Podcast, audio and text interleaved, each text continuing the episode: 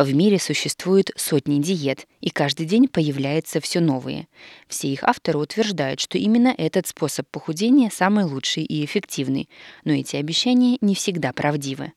Как грамотно сбросить вес, не нанося вреда здоровью?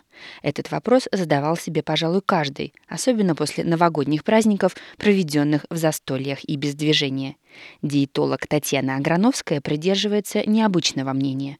Она считает, что все диеты зло. Проблема во всех диетах заключается в том, что похудеть в принципе несложно. Это может сделать каждый. Вот сохранить эти сброшенные килограммы, их э, тяжело. Для нашего организма жировые клетки – это обычный накопитель энергии. Он очень рад, когда их много. И садясь на диету, мы заставляем организм эти клетки опустошать, и это для него уже стресс. Он начинает бояться, экономить, из-за этого обмен веществ у нас понижается.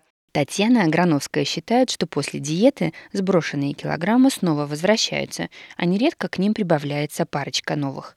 Главная проблема заключается в том, что люди неправильно воспринимают сам процесс.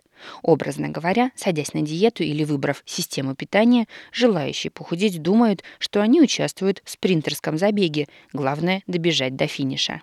На самом же деле похудение можно назвать марафоном длиной в жизнь.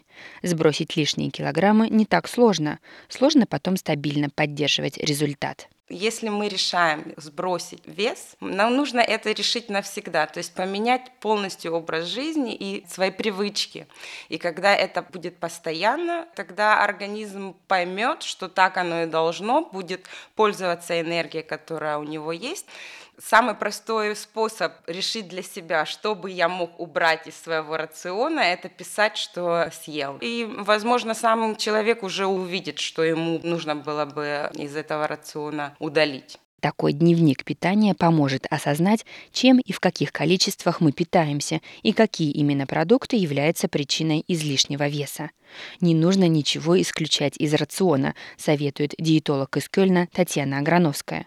Просто следует сократить объем слишком калорийных продуктов и заменить их более нейтральными. Очень легко уменьшать количество энергии, если есть овощи. Они объемные, то есть наполняют желудок хорошо, плохо перевариваются и одновременно в них мало энергии. То есть объем пищи остается тот же, а энергию, которую мы получаем, меньше.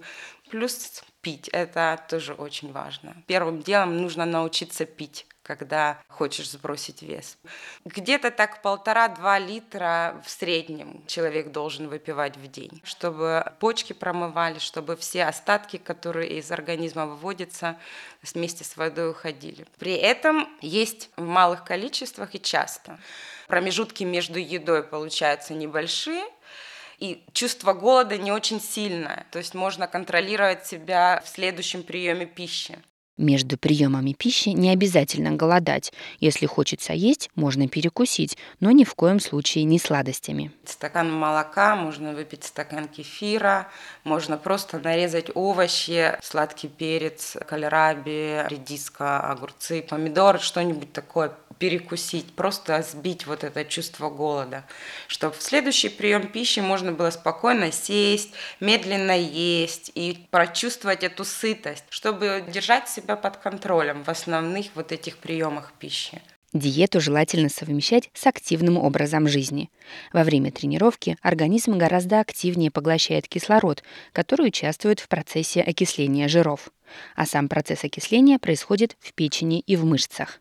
Так что чем крепче ваши мышцы, тем больше жира они сжигают даже в состоянии покоя, а не только во время тренировки. Если перестать заниматься фитнесом, то организм начнет расходовать намного меньше энергии, а значит риск поправиться вновь возрастет.